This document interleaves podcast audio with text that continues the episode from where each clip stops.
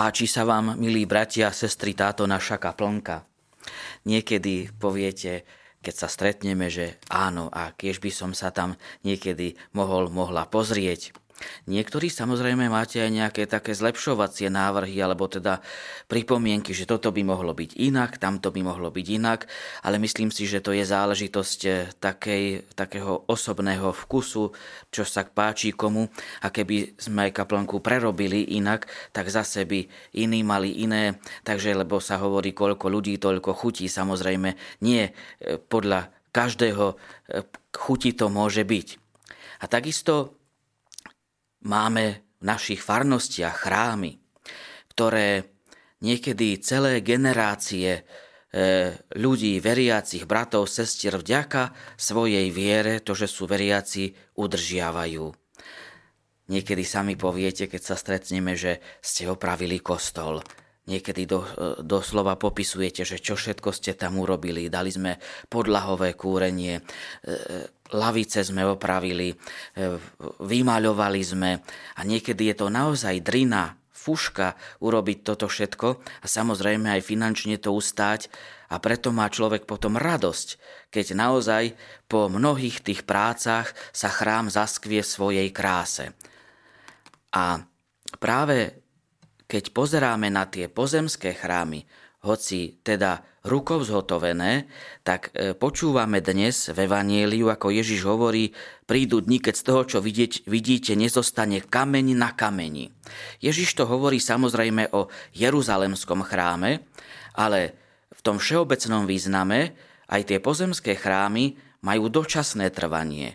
Je správne, že sa o ne staráme, je úctyhodné, keď človek alebo ľudia, bratia a sestry veriaci počas jestvovania týchto chrámov každá generácia vynakladá nemalé úsilie na to, aby si tento chrám, tento kostol udržiavali. Ale práve toto, čo hovorí Ježiš, nám dáva tušiť, že nech je to akokoľvek nádherný chrám, tak má tu na zemi dočasné trvanie.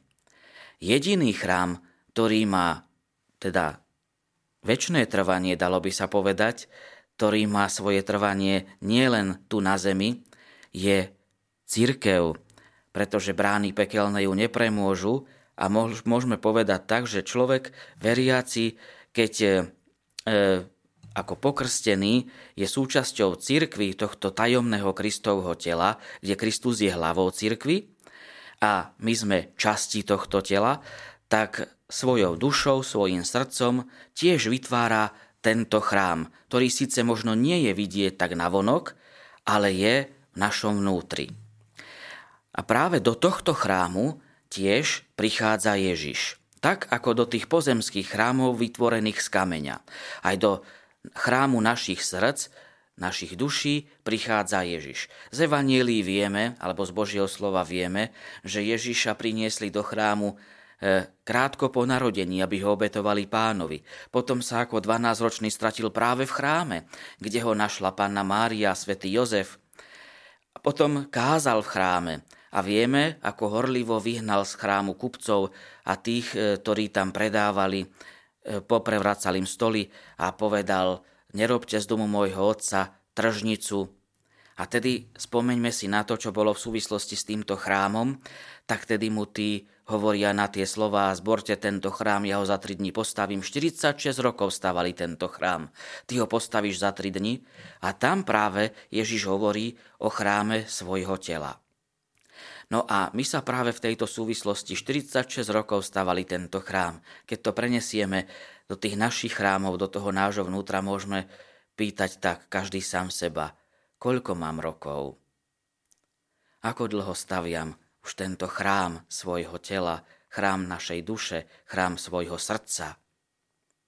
Ako dlho už tento chrám staviam? A ako sa mi darí s vytváraním, s budovaním tohto chrámu? Jeden kňaz sa tak prechádzal po stavenisku, kde opravovali katedrálu. A boli tam také veľké balvany, kamene, ktoré popadali keď bola tá katedrála poškodená, a on sa tak prechádzal medzi tými robotníkmi, ktorí tam pracovali, a pýta sa jedného: tak čo, na čom pracuješ? A ten taký znechutený hovorí: borím sa tu s týmito ťažkými kameňmi.